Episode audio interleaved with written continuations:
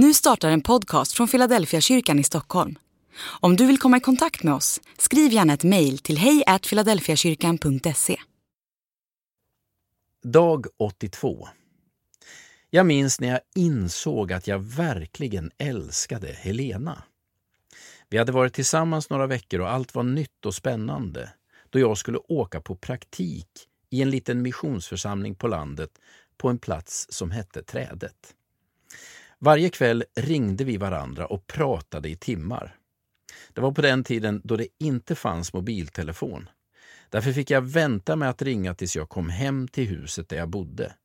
Jag hade fått låna ett hus av några församlingsmedlemmar som rest utomlands så att jag kunde prata i telefonen helt obehindrat. Det var när jag insåg hur mycket jag längtade efter att bara få höra hennes röst som jag insåg att detta var på riktigt. Jag kunde gå och tänka på hennes skratt och på hennes tonfall under dagen. Det viktiga var att få höra hennes röst i andra ändan av telefonledningen och när jag någon gång inte fick svar så kände jag mig nästan sjuk av längtan.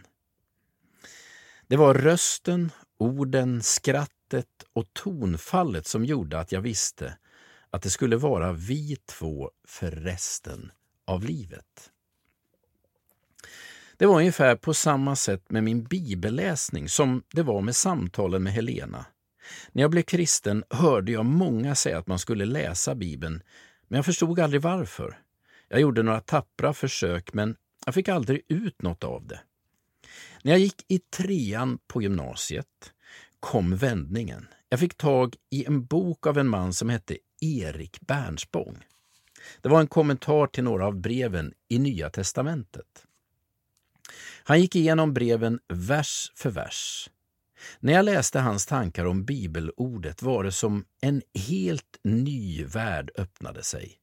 Bit för bit klev jag in i bibelordet och jag började uppfatta rösten bakom orden. Det som hände för mig när jag började läsa Bibeln i trean på gymnasiet påminner om kvällarna då jag gjorde praktik i trädet.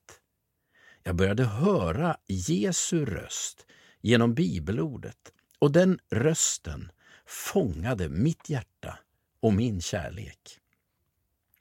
Jag kunde gå hela dagen i skolan och bara vänta på att få komma hem och sätta mig med Bibeln i knät. När jag läste Bibeln långsamt och om och om igen fångades jag av Jesu röst och den rösten rörde vid mitt hjärta. Om du tycker att det är svårt att läsa Bibeln så finns det många böcker som är skrivna för att förmedla Bibelns budskap. För mig var det Erik Bernsbångs bibelkommentarer som var nyckeln.